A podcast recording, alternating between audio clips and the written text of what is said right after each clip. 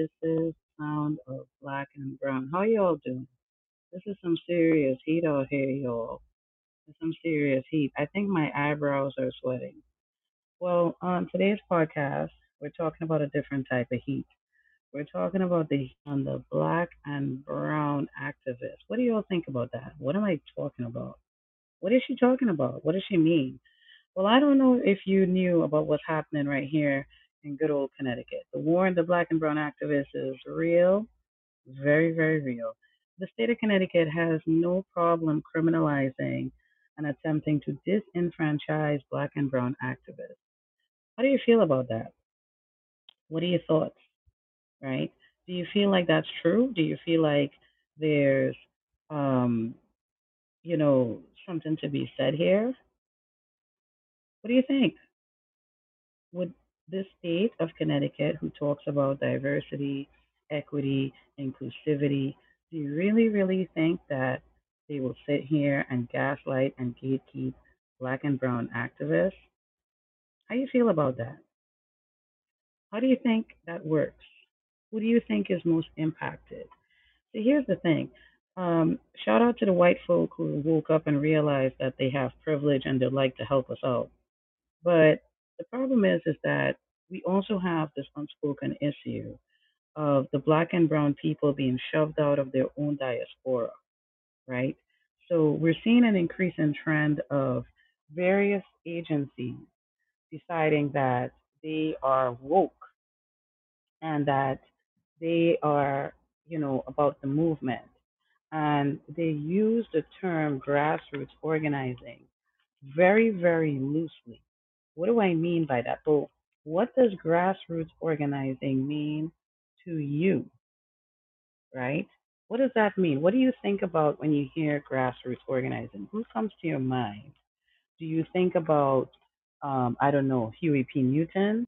Or do you think about, you know, something more politically driven, something like Barack Obama? Right? Is there a difference between the two? What does grassroots organizing mean to you? What does that term mean to you? Hey, Amy, glad to see you on. Now, let me tell you something. There's a lot of white people who, you know, they want to do the right thing, but they end up doing the white thing. What the hell am I talking about? I mean that sometimes we don't realize, or I should say, I'm not white, so I can't say we. Um, definitely not white. I think it's pretty obvious. But we have the well to do white folk who, you know, they mean well, they want to do well, but they miss the mark because despite their presence and despite their involvement, they still do not understand their whiteness. They still don't understand it. They don't get it. What do you think about that statement, Amy? Type something in the chat for the people. What do you think about, you know, the fact that we have white people who want to do and say the white things at the white time? They call themselves woke, right? But the truth is, they're asleep. They're asleep. Amy says she agreed. Because it's true. It's true. Because you see, they do things to the extent of their comfort. And she's absolutely right. My God, Amy, you came to teach a lesson today. Let me tell you something. Amy is not my complexion. Amy is one of several white allies that I'm happy to know um, and happy to be in solidarity with. You know, there are a few white people who actually want to do the right thing. They do. But unfortunately, there's also the increasing problem of how much solidarity is enough. Because you see, again, traditionally, it has been that you could show empathy to a certain extent, to a certain extent, meaning to the extent that um, your whiteness allows you to, right? To the extent that you are comfortable being in that space, right? That's the thing, right? Like we need to really unpack that piece of it. No, here's another piece of it, right? I have in my experience had to well, I didn't have to do shit. But in my experience, I have encountered white people saying, Hey CJ, How can I unpack my whiteness? But then when I tell them what I, you know, what the expectation of an ally is, then I get the whole, well, I'm doing this and I'm doing that. Like, I didn't ask you that. I didn't ask you what you was doing. I'm telling you, if you are serious, if you are vested, if you are interested, any of those words apply to what you want to do in the movement then there are things that you need to do in order for us to get there. And it starts with you unpacking your damn whiteness. No, this is especially critical when we are on the road, when we are in public, because the attack on the black and brown activists is at an all time high. The problem is the white media is not going to cover that. What they're going to do, they're going to make and seem, make it seem as if, you know, um, it's just us being us, meaning black people just being loud and everything else. Black people just, you know, um, taking it just so far. When the truth of the matter is, when they decide to stand up against uh, white supremacy and racism, they do it. Most of them do it to their extent of comfort. And when we really need them to get up and stand up, they sit there and stare. I'll give an example of when that happened. That happened not too long ago, right? Meaning within this century, within the last few years. A black activist was at the Capitol and she was there in protest, um, you know, standing up for her rights. She wasn't doing anything wrong. And next thing you know, she gets spit on by a white woman carrying a baby. Well, it turned out this alleged um, mother was not a mother. She was a motherfucker, but she wasn't a mother she actually had a toy baby and she was standing right next to Corinne and she spit in her. Now I don't know about you, but I don't take kindly to anybody hawking and spitting on me. I don't find that to be very cordial. Um, I feel like if you decided to hawk and spit on me, there's some stuff going on there. Um, and I don't think it's the type of behavior that shows that you like me. That's the short version of the story. It would take Corinne years, right, meaning it's been about what is it two years now since that happened and only for the case to be dismissed you heard that right this white woman spits on a black woman the black woman files you know her complaint you know and everything else she follows the process you know and then she's told the case is dismissed was that not aggressive enough would it have been a worse hate crime if the said black uh, white woman took out a gun and shot the black woman? How far does the discrimination need to go before somebody says, this right here is some serious bullshit? Help me help you, okay? Because here's what I know hate never make, made America great.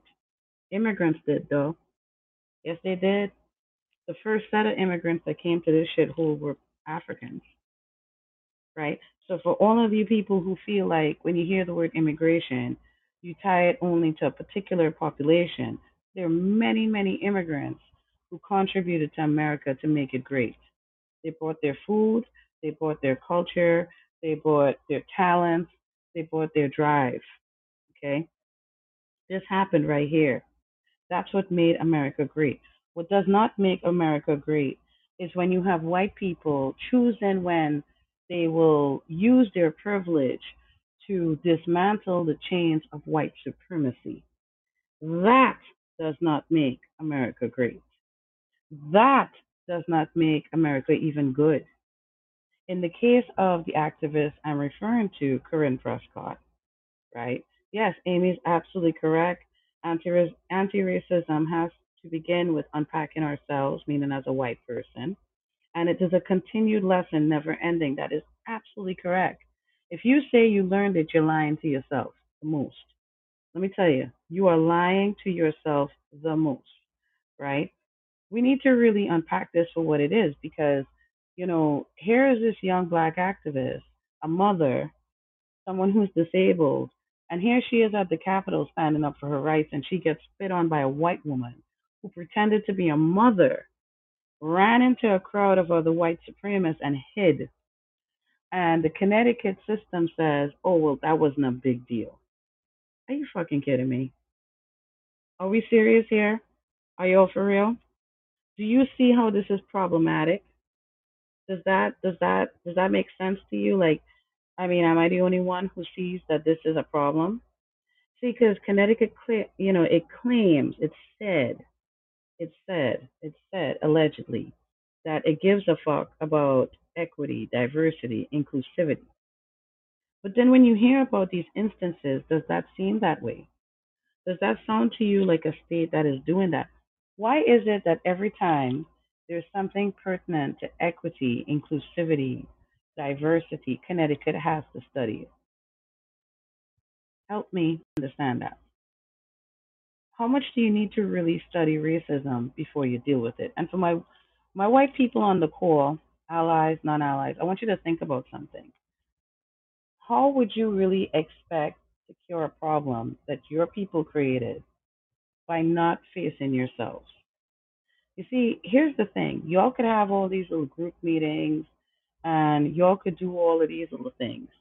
But if you're not facing yourself, if you're not, you know, um, if you're not doing what you need to do to address the issue, and it starts with you, this is more than you showing up on the streets and saying Black Lives Matter. I'm glad that you could do that. I'm glad that you could show up. I'm very happy when you all do. But that is not the only way. And if anything, as a good friend of mine says, that's the easiest thing to do. The hard thing is to go on the job and say, hey, we don't have more white managers. The hard thing is to say to your boss, stop picking on that black person or brown person over there. See, to me, that's where you truly show your solidarity. When you say, hey, you know, I feel like so and so, you know, yes, exactly, Amy. Speak up in the white spaces because that's where the real change happens. As a good friend, the Queen, Barbara Fair says, you know, you have to do more than march. It is true. It is true. We could march all day. I'll shed some weight. You know, we'll spend time together. But the real battle happens when we change the laws, when we say things like, we don't want the police to target our people anymore, when we say to the bad bosses, you need to cut it out, when we tell the businesses, doing a monthly education, sorry, not even monthly, yearly education thing on um, equity is not how we solve the problem. When you say to the state of Connecticut, why the fuck are y'all studying racism? What are y'all going to draw? Draw a pie chart? Is that what it is? How about you do something like, I don't know, improve the effectiveness of the Department of Labor by giving them the resources they need? Mm-hmm. Invest in the spaces where the poverty could be reversed, where the biases could be addressed. Okay? How, how could you sit there and say Black Lives Matter but then sit also sit there and encourage racism. So I see Manny just tuned in. Manny, let me update you here. So we're talking about a recent incident. Well, it's not so recent. There's a couple of things we're going to talk about. And y'all, of course, you know I didn't invite him by mistake. Y'all about to get it. He about to lay it down. This is about to get real, real. So Manny, today we're going to talk about two things: two attacks on two black women that I happen to know. Whoopsies right? One has to do with Karen Prescott, the black activist who got spit on out in Hartford, right? When she was out there, she's from New Britain. She was at an event at the Capitol. She was chanting on the white supremacy. And a white woman who pretended to be a mother, she had a baby in a carrier to make it look like she had a baby. It was never a baby, it was a doll. When Corinne was standing there chanting out Black Lives Matter, this white woman spit on her ran into the crowd and ran away. She would later get arrested and charged, but the charges were recently dropped. The second instance I want us to touch on, and I can't wait to hand this over for you, just let it loose, is what's happening right now in Hamden, Connecticut, where Megan Friedman, who should really be identified as a reporter for the Ku Klux Klan, decided to write not just one but two articles calling out Rhonda C., defaming and attempting to disenfranchise her. Why? Because the mayor, Lauren Garrett, who exploited the Black Lives Matter movement to get elected, just like her friend Justin Elicker did, okay, thinks this is okay. How do you feel about the continual disenfranchisement, defamation of black and brown activists? Take it from me, man. Thank you, thank you, and uh, pardon my my late entry. I had a little technical difficulties, but um, you know, it, it's it never ceases to amaze me that um, we we as a people, and why we I mean we the oppressed, by we I mean we the victims of hate, by we I mean we the people have to continue so so often deal with aspects of society that should have been dealt with and should have been done and left behind decades ago, right? Generations ago. But we, we still are dealing with it today. And, you know, it, it's just one, not only is it disheartening, right? Not only is it disheartening, but it also, for me as an activist, right? It also reminds me how important it is for us to continue fighting, for us to continue bringing the fight to them, right? Because they have no problem bringing it to us. I mean, that's that's just clear, right? They will meet us anywhere we are, and even if we're not doing anything, they'll still bring the fight to us, right? So uh, that itself is clear, and, and that has been shown time and time after again uh, whether it's now, whether it was in the 60s, whether it's in the 1800s. I mean, you can chase it back as far as you want to. The point is, they have no problem bringing the fight to us. So now, when we begin to bring the fight to them, well, now the narrative changes. Now we are the crazy ones. Now we are the belligerent people, you know, who who aren't civilized or or who just want to stir up problems and and, and we just want to, you know, divide people to, and and whoa whoa whoa. Let's get something straight here. That's not what we're doing at all. Right? What we are doing is no longer staying complacent and still in the places that you have put us in. Right? We are removing ourselves from those complacent places, stepping outside of so many zones of comfort that we were forced into. 'Cause let's get let's get that straight right there. These weren't zones of comfort that we Yes, create ourselves. yes, yes, and yes, and preach, man. Keep it going. Come on. you know, uh, I mean, we just we have to acknowledge that we didn't create these comfort zones ourselves. We didn't come decide, you know, as one people that you know we're gonna you know, we're gonna stay here and we're gonna be complacent. And we're not gonna stir up any trouble. No, no, no. That was that was not our decision. We were forced into these complacency, uh, these habits of complacency, right? They were told, "Don't stir up problems." You know, or there's going to be consequences. Don't speak your mind, or there's going to be consequences. Don't do this or this or this because it's dividing people, and you know it's just not your place. And you know you should focus on other things. Let's get that straight.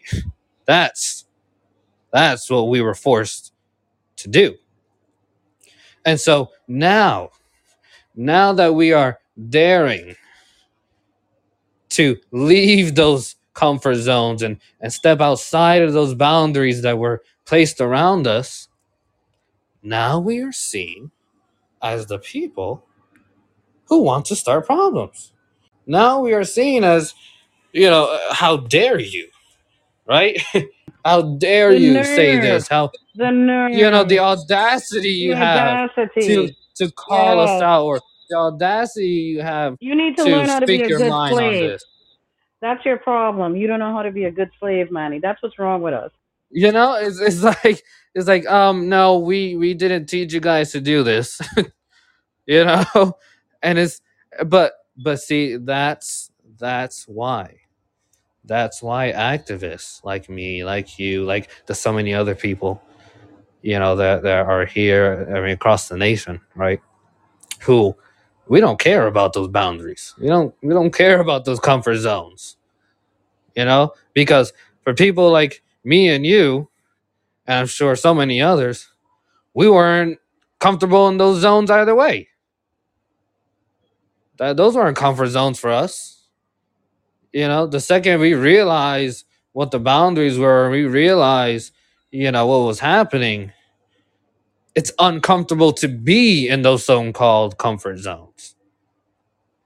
So when I hear about, you know, the attacks of black and brown activists, the narratives that start to get placed on them and and and you know the labels and how the stories that are uh, put around them just to make them seem like they are in the wrong for wanting to do what's right right?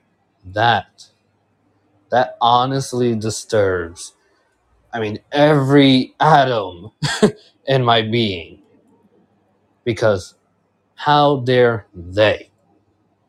That's what i'm saying. How dare they? So wait, pause for a cause right there, because essentially that's what happened in the Corinne case. So let's start to unpack this. Let's start with Corinne. So here's Corinne, young black mother. She's disabled. She has her disability she's handling, right? She's still here fighting the fight. Look, not all of us can handle the front line. That's a fact. And there's no judgment there, right? But we should empower and support the ones who press against the oppression, who take it upon themselves to say enough is enough and I'm going to get up and stand up. Here she was at the Capitol, minding her good business right? Doing what she knows to do. Now, mind you, there were other people around her, alleged white allies. A couple of them, when the instance happened with a woman, the racist, because it was a racist, it was a Republican, you know, hawked and spit on, spat on her. However the fuck you want to say it, right? They ran to find out where she went. See, that's what I meant when I'm talking about solidarity. It's more to it than showing up to the rally and saying Black Lives Matter, right? You cannot stand there and watch stuff like that happen and say, oh, wow, that's terrible. Something has to be done. Something has to happen. Now, how do you feel as a younger activist hearing that? Imagine that. Imagine being at the Capitol, somebody spits on you, you press charges, and then the charges get dismissed. How you feel? I mean just just like picturing that.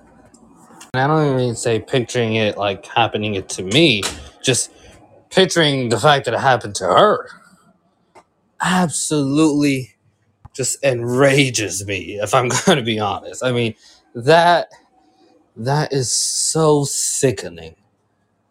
So sickening.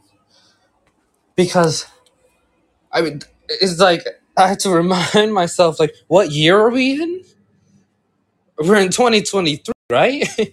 Because those are the same things that were happening in the 50s and the 60s and so we're, we're here almost six decades later. And the same disrespectful and sickening disgusting acts are happening today Yes, that yes, that is like yes. it- it's just it, it blows my that. mind All of that. Let me add. So stay right there with the thought. Don't wait, hold on there. I recently visited Atlanta, and on my way to an event, I saw I passed by the Civil Rights Museum. Okay, this is where this is a landmark in America. Okay, Atlanta is home to a lot of great leaders and heritage and history. The you know MLK Park, all of that.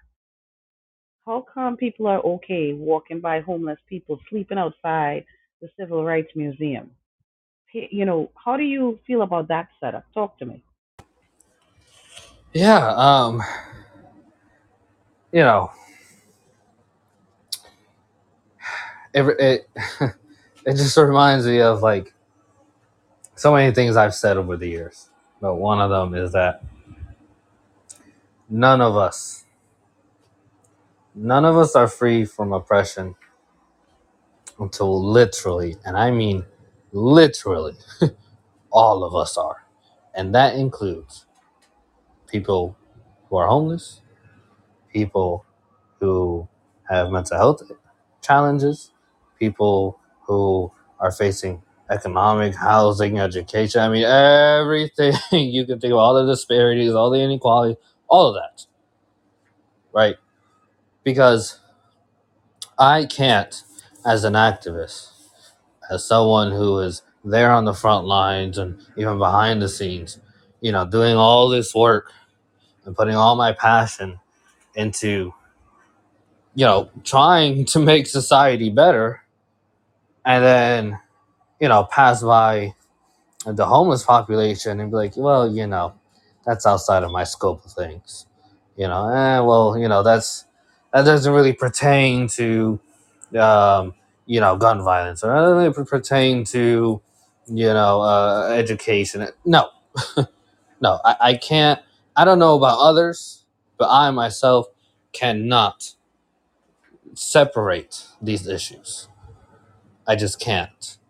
So, yeah, I mean, I I can imagine if I were passing by the Civil Rights Museum, right, and see a problem like homelessness right outside that museum, you know what that is to me? How I would see that. That is the visual representation of the United States. And what I mean by that is here we are, a memorial dedicated to such, such terrible times, right? The civil rights movement, right? Or all the atrocities that happened. But also a movement that pushed us along further on the path of actual equality and actual, you know, freedom.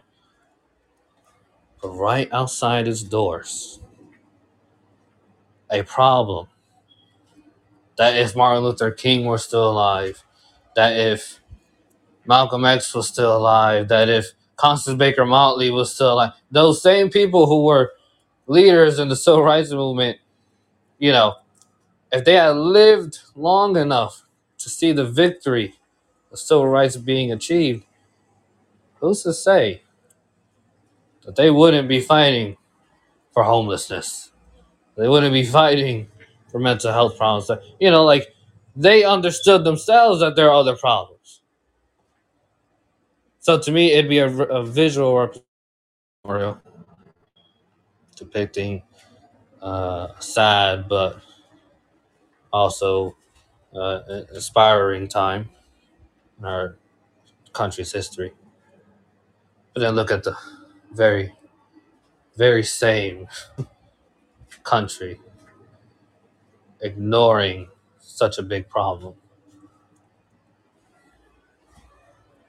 It just it, it really it plays on that double standard that the United States has when it comes to the people of this country.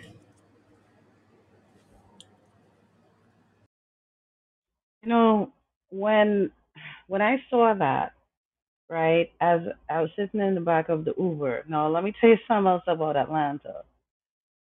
Most of the Uber drivers were black, literally.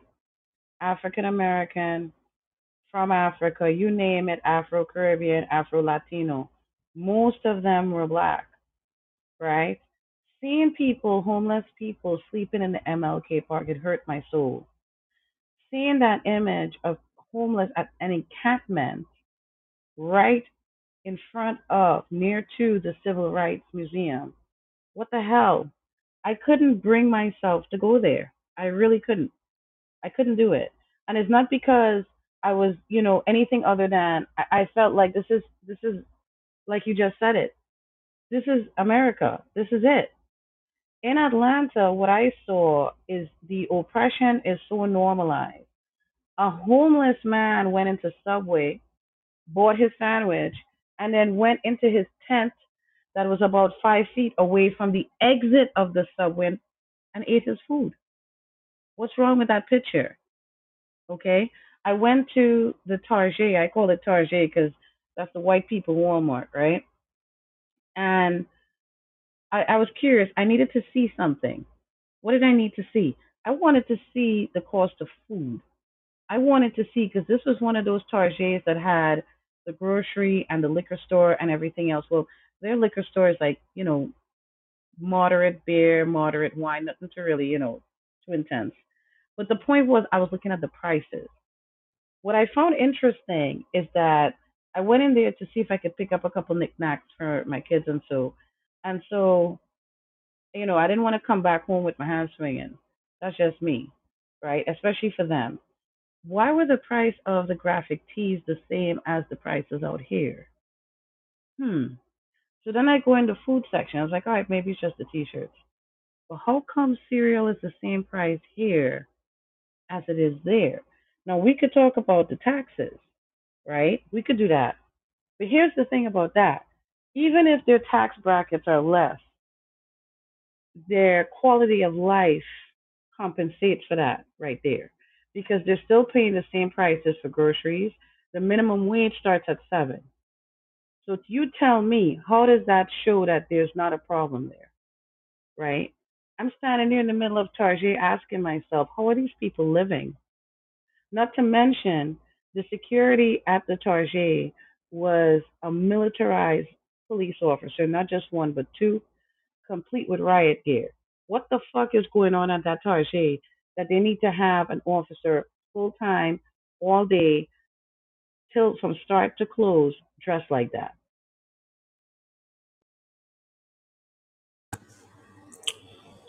Again, a representation of the United States. you know, um, and I have to laugh. I have to laugh, not not at you know the situation, but laugh at the irony, laugh at the double standard, laugh at the fact that this is that this this is what happens in the United States, and, and I also laugh because I I hear about these things, and then what plays in my head are the hundreds of remarks that are made by these people in suits and ties, and I don't mean me because I'm a different type of person with suit and tie on, but yeah, these people in suits and ties who sit in our Congress, who you know sit in even just the state legislatures, you know, and and their party just so happens to begin with an R, you know, and they say, you know, well, we are passing this and passing this to boost the economy, to you know, uh, to relieve, uh, to provide relief you know, to our citizens and and to bolster and reinforce, you know, the, the revenues. They do all these things, right? They say all these things about how they just they want to make the economy better and you know all that stuff, right? And I hear that, and then and then you you hear about these things, right? You hear about places that their minimum wage is seven, eight dollars. Like in 2023, that that's that's that's not livable wage. No, you cannot, you cannot title that livable wage. I don't care what state it is, seven or eight, nine, even ten dollars. I mean, anything below fifteen dollars in 2023 is not livable wage. It's it is impossible. It's not. And so, you know, when when I hear those numbers, right, then it's like, well, how do you expect? How do you expect there to not be homelessness? How do you expect for people not have to work? I mean, before it was one or two jobs, now it's three or four. That's work three or four jobs. with that type of salary, you have to. You, you, I mean, it's it's either choose to work three or four jobs, or choose to be homeless because there's no in between. You can't. You cannot. You cannot live in 2023 in the United States of America with two jobs. You know that are minimum wage, and the minimum wage is anything less than fifteen dollars. It's it is. I mean, how I would classify it, it's inhumane. That's how I see it. It is actually inhumane to expect people to have to work three, four jobs at a minimum wage number like that. and mind you, right? after that, listen to what he's saying. These are facts because they're making below minimum wage, but expected to live the life as if they're making minimum wage. Mm-hmm. How the fuck is it that toilet paper at Target is seventeen ninety nine for a six pack? One six pack. Who's supposed to be able to buy that? The coffee creamer prices were the same there because me being me, and this is fact, while I'm standing there, I'm checking prices. I'm looking on the website. I'm looking at the North Haven, Connecticut store prices. I'm like, this is madness. This is madness. And don't tell me nothing about, you know, well, you know, that's the brand, you know, the uh, you know, the store. No, no, no, no, no. Prices vary allegedly according to the cost of living. The fact that you expect people to have this, how are you supposed to be able to live, Manny? Right? And look at where this is happening. This is one of the hubs of the civil rights movement. As you said, I don't think our friend Gloria Cesar would appreciate this. Fannie Lou Hamer. What is wrong with y'all? Medgar Evers. Hello, somebody. John Lewis. This is not what they fought for. This is not it. Our people did not suffer and die for that. Now, meanwhile, here in Connecticut, let's come back here now. We have Karen Prescott, who was discriminated against and harassed So basically, what the court system just said was it's okay for people to spit on people in public. I don't think so. Because I bet you if that woman, that white woman was spit on by a black woman, this would be a different conversation. See, because it's easy to criminalize us. You're talking to somebody right now who looks like a criminal. I'll tell you that. I could tell when people shift their opinion of me right? Because I don't look like the average person. Listen, I'm sorry if God bless me. Whoopsies, right? I'm not going to apologize for being me in my skin. I shouldn't have to do that. But that's what's happening, right? That's the war is always on us. Then we have the situation with Megan Friedman, who should really just come out and say that she is the writer for the Ku Klux Klan. Because why would you take it upon yourself to write not just one, but two articles in an attempt to disenfranchise a black woman? Okay? While the mayor of Hamden is a princess, Lauren Garrett has never had to do anything but, you know, shave a pencil for her life. She comes from money, stink money. She never had to work. She marries a slumlord, a man who, you know, makes his money off of illegal rooming houses, right? If I go and I buy a house and I start to, you know, and people do it, they try to make money. They they invite their friends, their uncle, their auntie, and then say, "Oh, by the way, I need that fifty dollars for the light bill. You know, it's kind of high." Guess what? You just became a landlord. Okay, just call it what it is, and we could all be happier. Some people get to the point where they even section off a space and they say, okay, I'm gonna let you sleep in Joey's room. Joey go and sleep with his sisters, but you go on how to give me 150 for a week each week. That's an illegal rooming house. Anywho's, Dan Garrett, Lauren Garrett's ex-husband, older than her by the way, because she got a thing for the older man. That's her business, not mine. From what I was told, Mr. Garrett loves to get these private properties and he loves to illegally room them out. See, what he does is he say that he rents it to one and then they invite their friends or cousins or uncles. So that's why it became that way. No asshole. That became that way because you found a way to make money. And let's not forget, this is the same Dan Garrett who decided it would be a great idea to start evicting people during actually at the beginning of the pandemic.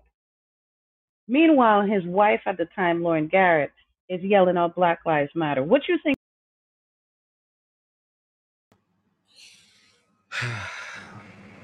yeah. Um. Jeez, it just it it, really does. It infuriates me.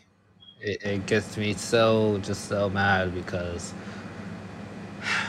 like, well, let me just dissect this a bit. First, with the with what happened with Corinne, and the fact that the charges were dropped, right? Or, I mean, just there's, there, I mean, well, there's no, there's there's no actual consequences that are happening, right? Um, wow, it, it's it's a slap in the face. It is a slap in the face by the justice system, and it again reminds you of civil rights.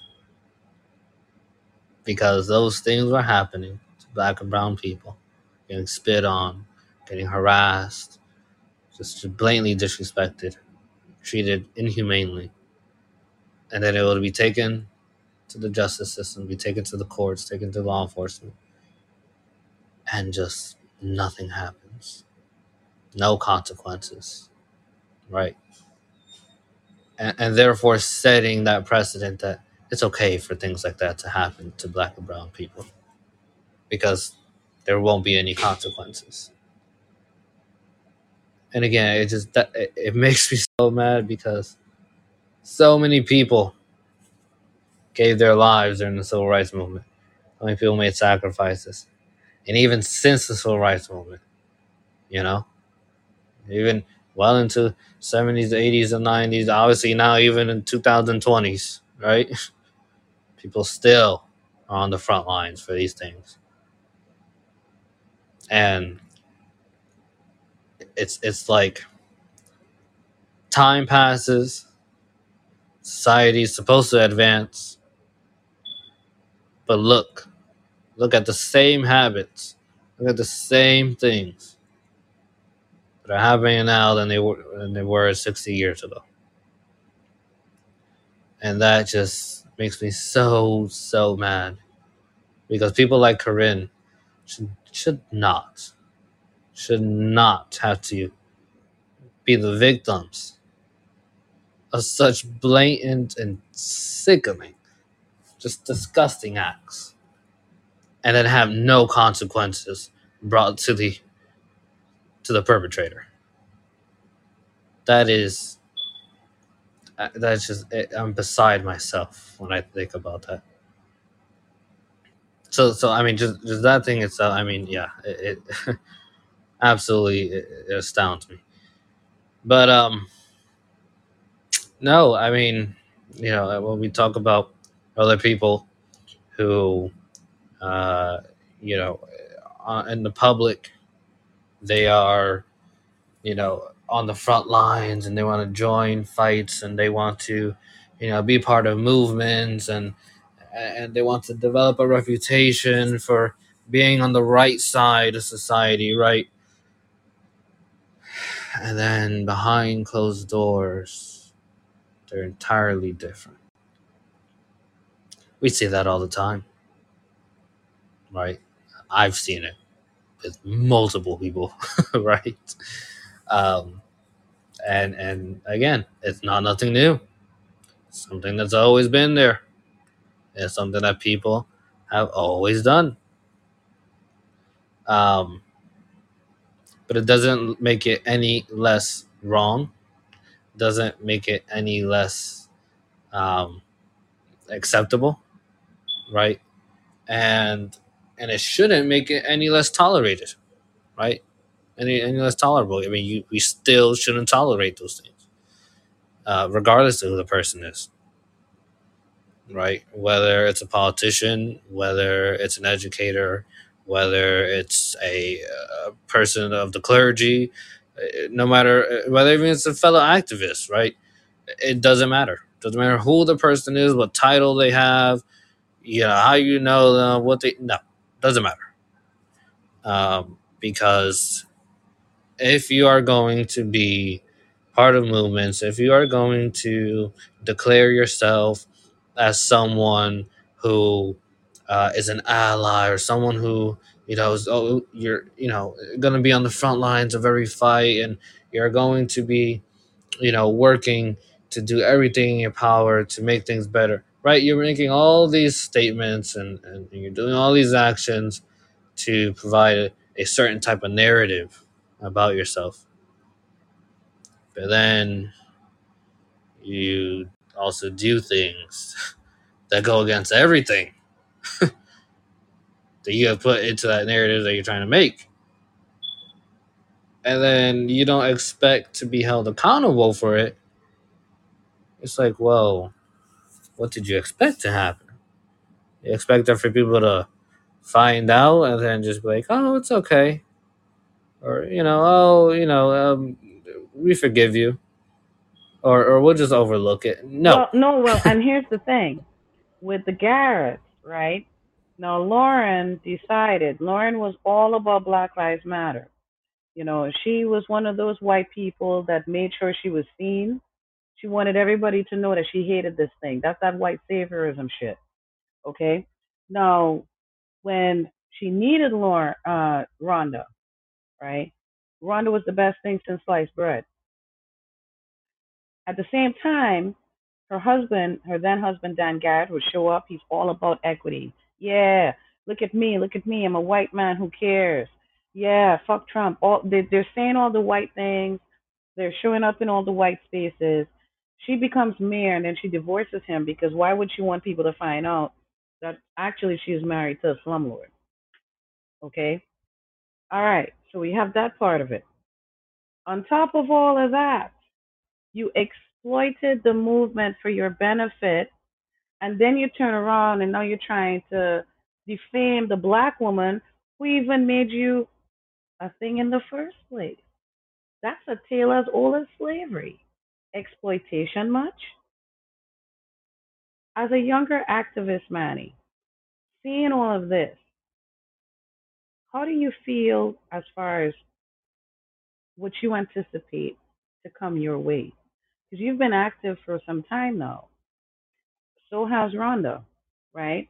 She may, you know, you guys crossed paths at different times and became involved at different times. But my, my point is, is that seeing what's happening to her, how does that, how does that impact you? What do you think about that? Does that make you think that, man, I need to re-strategize, I need to rethink certain, or I need to know how to move?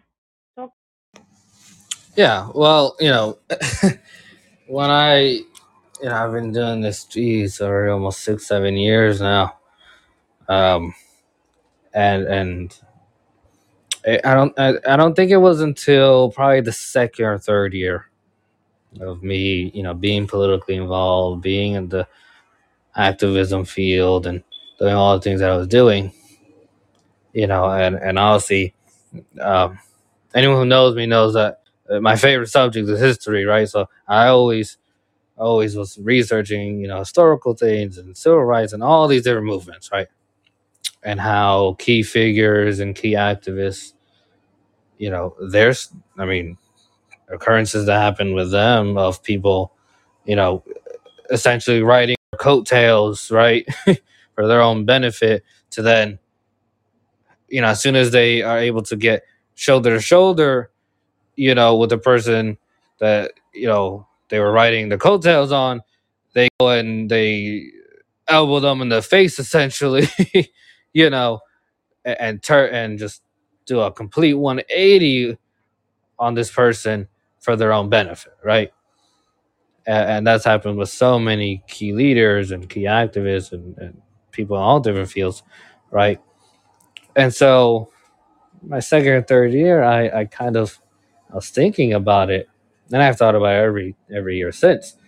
Is I know it's inevitable. That's the ugly truth. It is inevitable for me to encounter people who will say they they support me, say they want to be in the fight with me, you know, who will be on you know the front line, shoulder shoulder with me, right, and and I will think that they are like the absolute, you know, trustworthy person, you know, on my side. And then at any given moment, they can do a complete 180 and elbow me right in my head and turn right against me, right? Once they no longer uh, feel that, uh, you know, they have uh, use for me, right? That I'm no longer useful to them.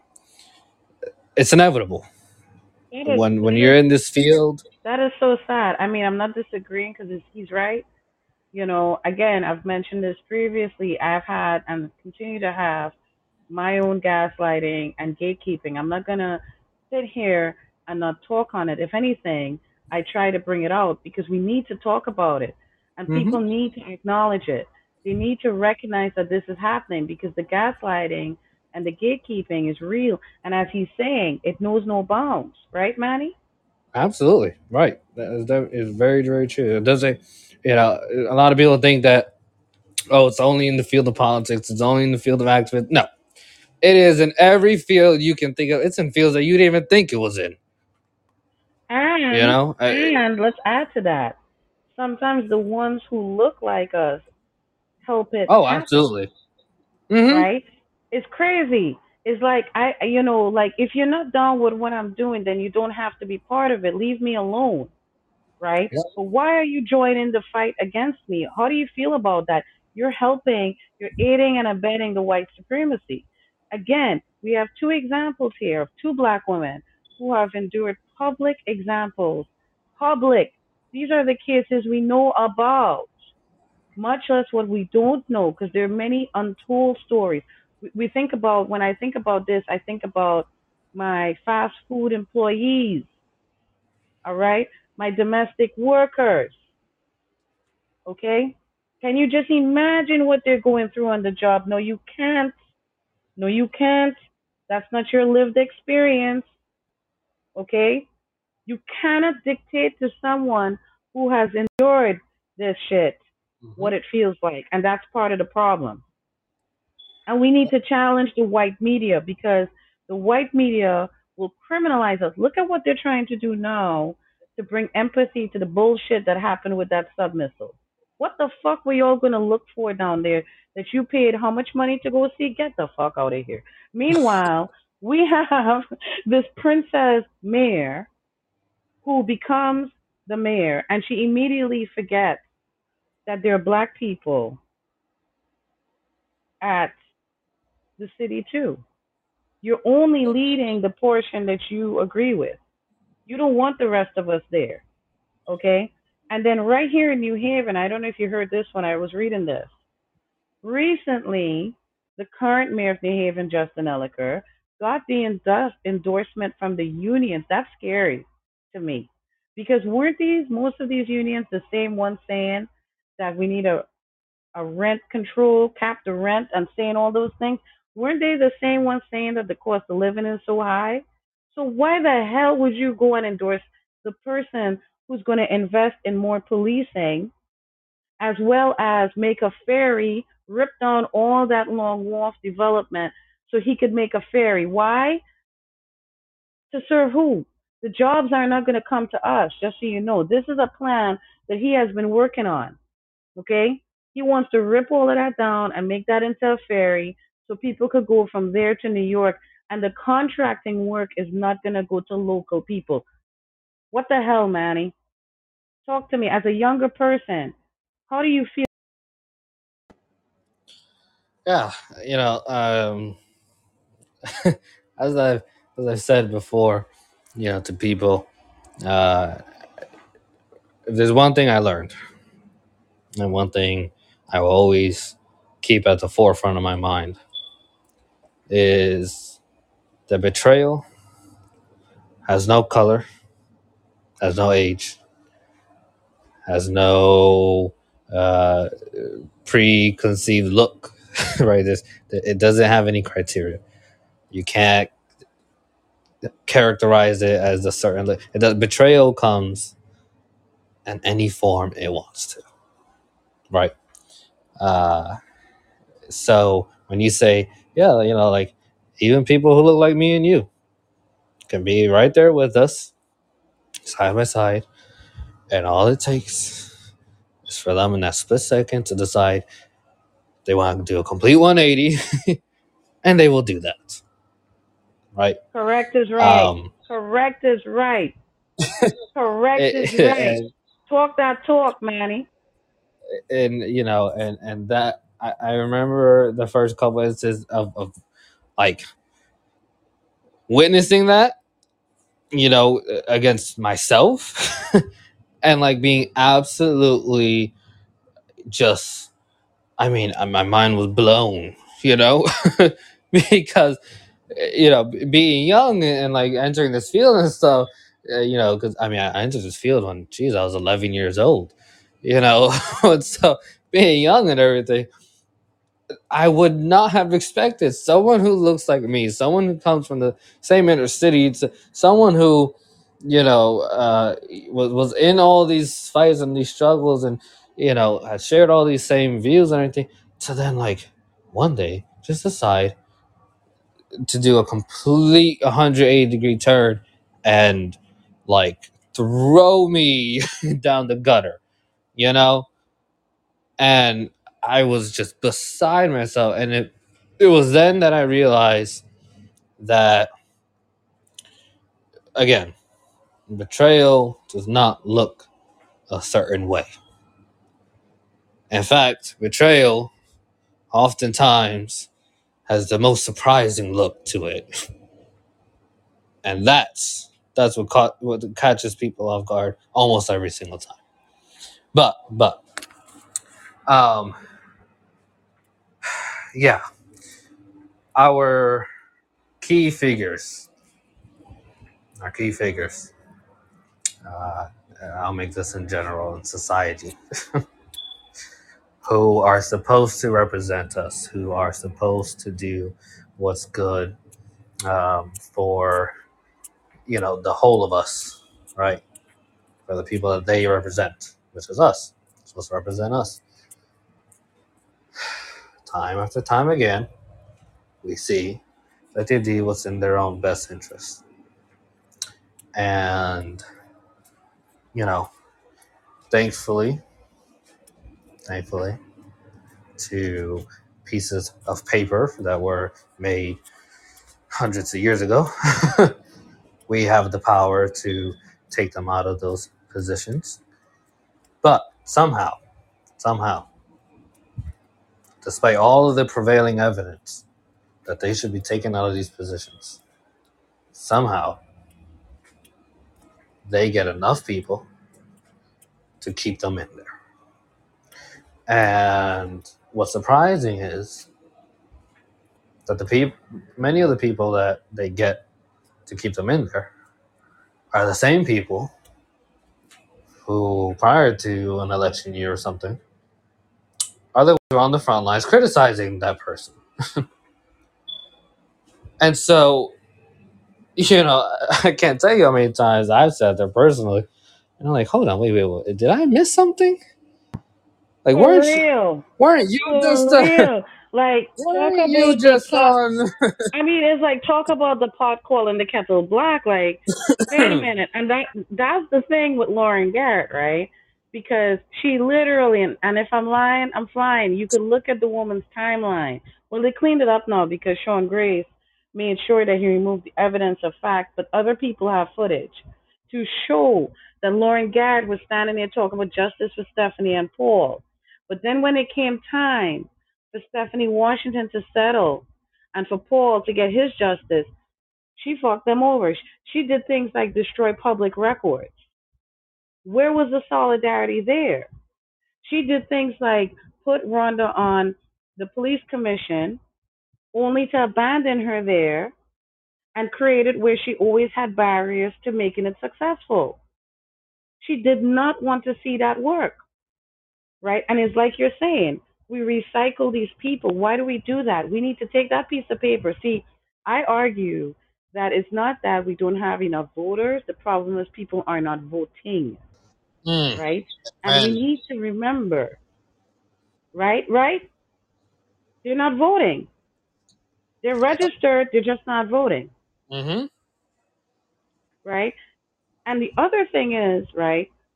The Republicans don't give a fuck about a list. They knock every door. They don't give a fuck, Yeah. right? The Democrats don't do that. They pull a list and they say only knock on these doors. That's the bullshit. And then the mistake we make, we don't create parties that befit the real people. We sit there and we let white people tell us what looks good. You see, the bullshit happens even in the grassroots spaces. They come and they try to dictate in that space too.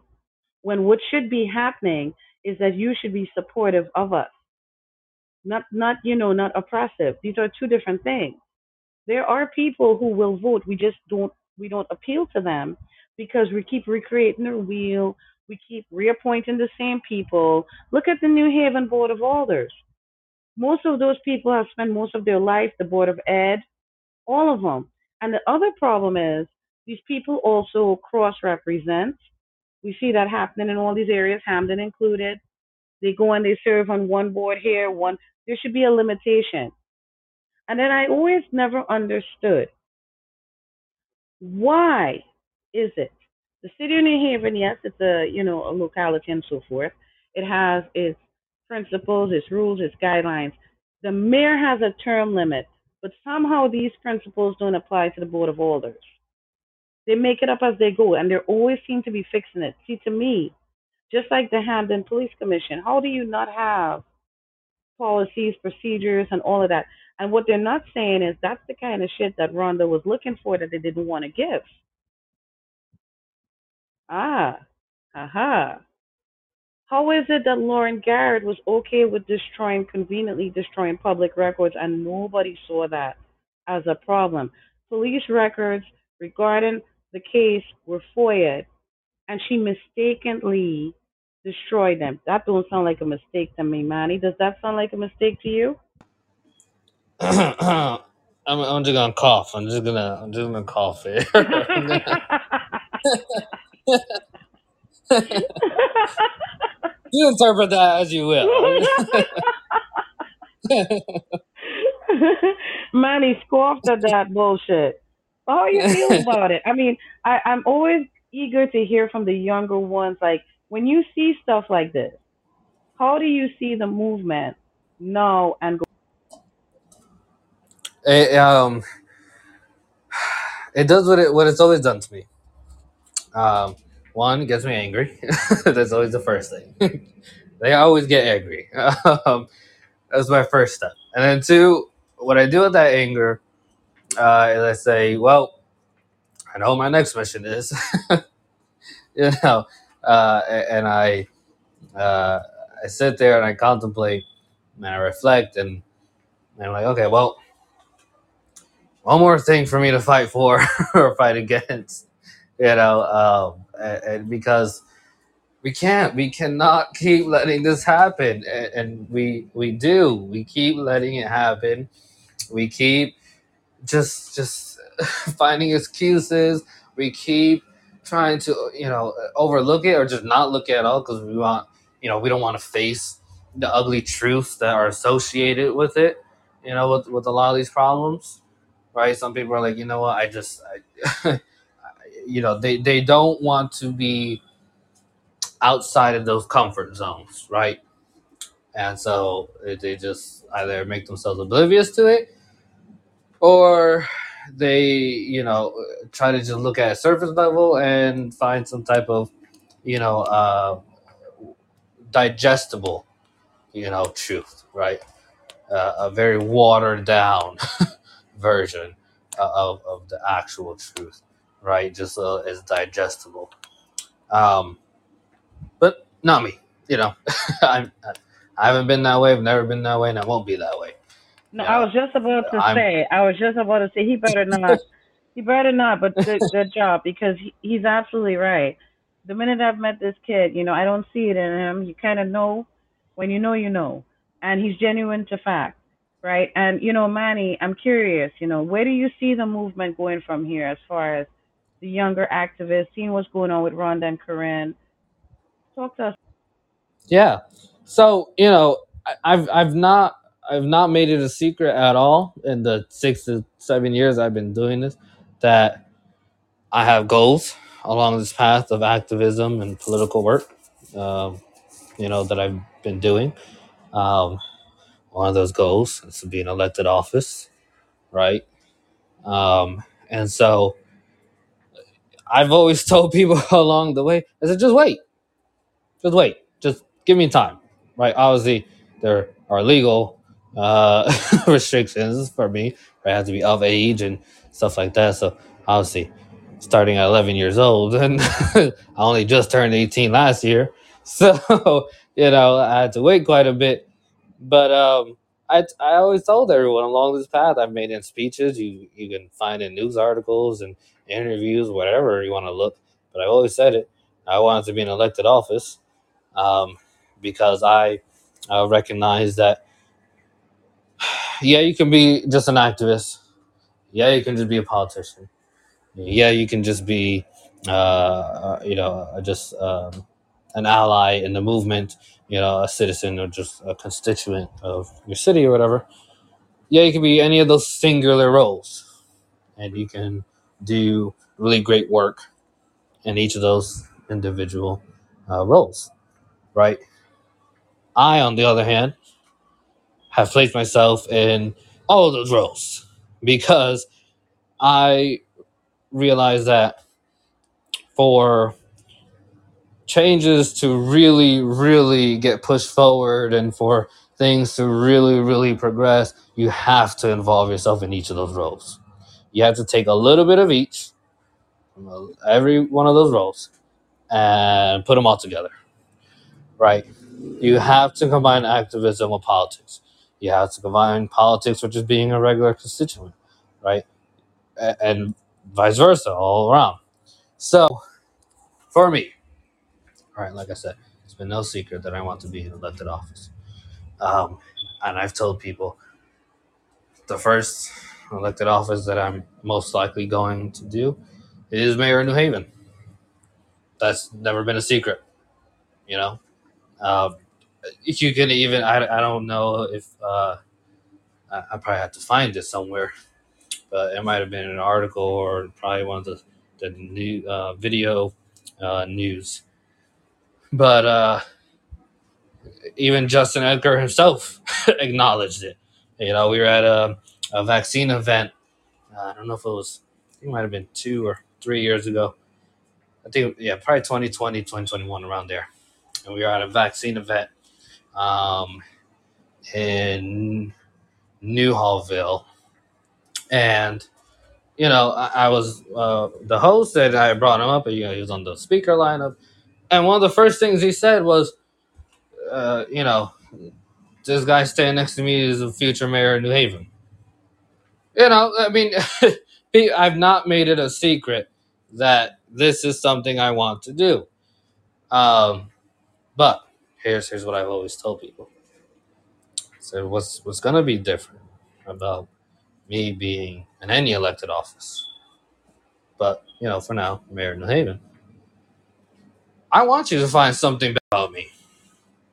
I want you to find something dirty about me because there is none. Yes, not, Manny. you know, Yes. Yes. and I'm not saying that as as like you know as everyone else who who runs right who's like oh yeah no I'm I'm clean I'm squeaky clean you're not gonna find anything and then you find like a million things about them you know but no there really isn't because I don't keep secrets I don't hide anything I don't lie I in fact that's why I get in trouble right because I'm honest and I'm blunt and I put correct. everything out there That's correct. you know, so when I run for office, please hire every single private investigator you want. You know, I mean, if you turn up with something that I haven't made public or I haven't said already, then hey, I mean, at that point, I got to start wondering if I have a twin somewhere around here. You know, because it definitely wasn't me.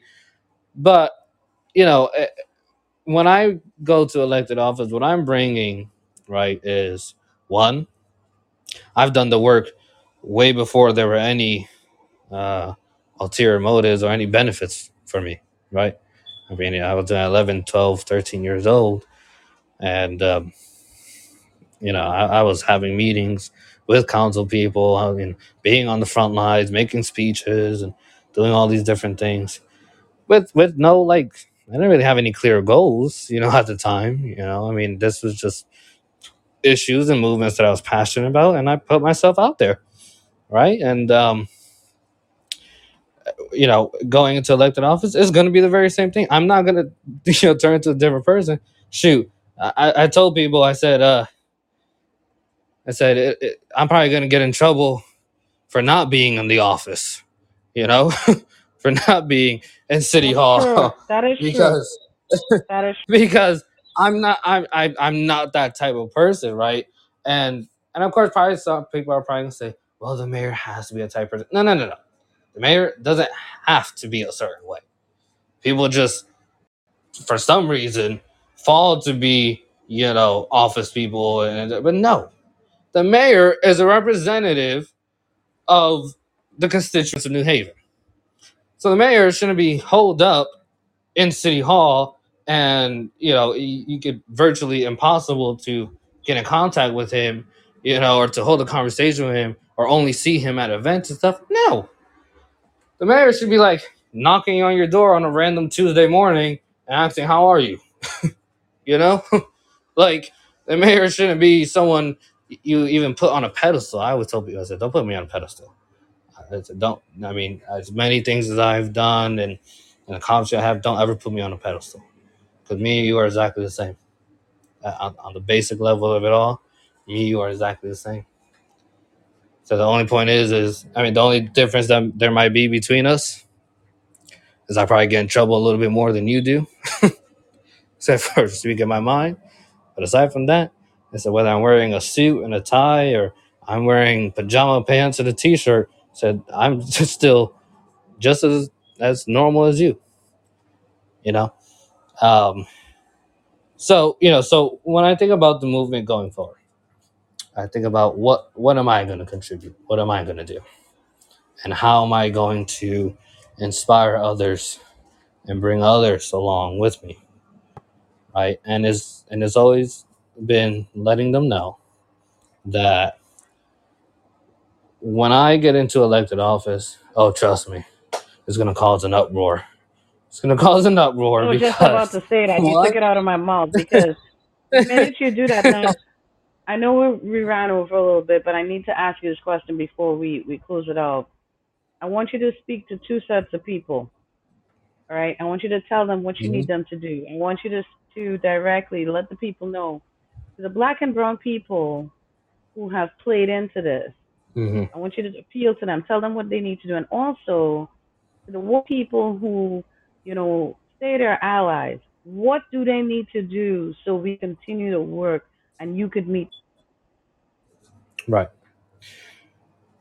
So the black and brown people of our communities, um, the odds are stacked against us. But that's nothing new. They've always been stacked against us since the moment that we were forced to be on this land. Um, and so, yes, we've heard this line that I'm about to say a hundred times over. But now, more than ever, is a time to step out of the comfort zones that you were placed. Realize that those comfort zones were zones put upon you, put upon your family, and those are not zones that you should be complacent in. So you need to step out of them and be with people like me, like CJ, like so many of the other activists who we take those boundaries and we play jump rope with them That's funny. to to those uh to those people who are the allies. The people um when you call yourself an ally you know realize realize two things. Realize one that the black and brown community has generations and generations of, of reasons to mistrust you um, it's A lot of time. it's nothing personal, right? It's just how our history is. So rather than just saying you're an ally, rather than just showing up to a few events or being on the front lines a few movements, right? Yeah, that's all good and stuff.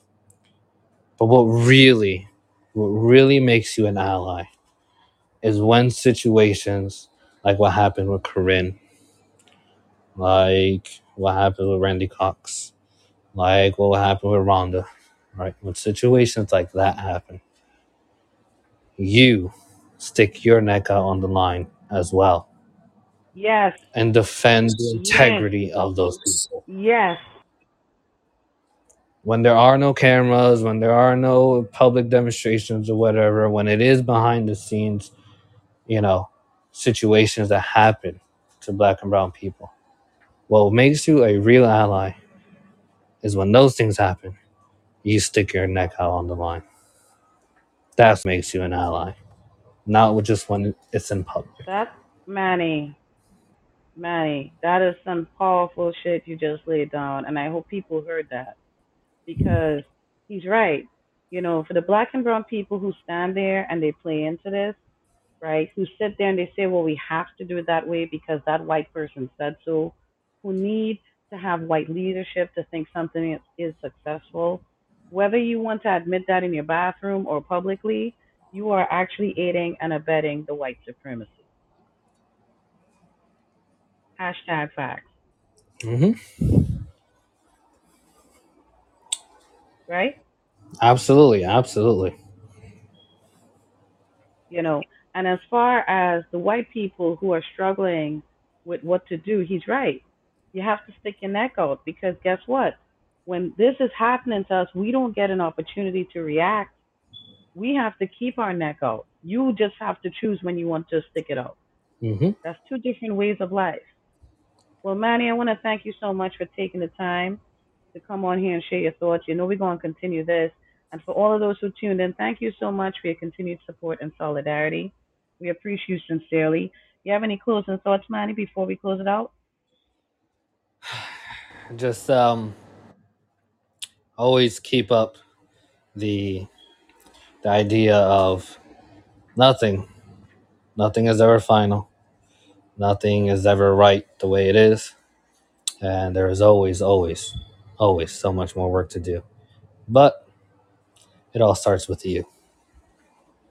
That's right. That's absolutely right. Well, thank you again, Manny, so much.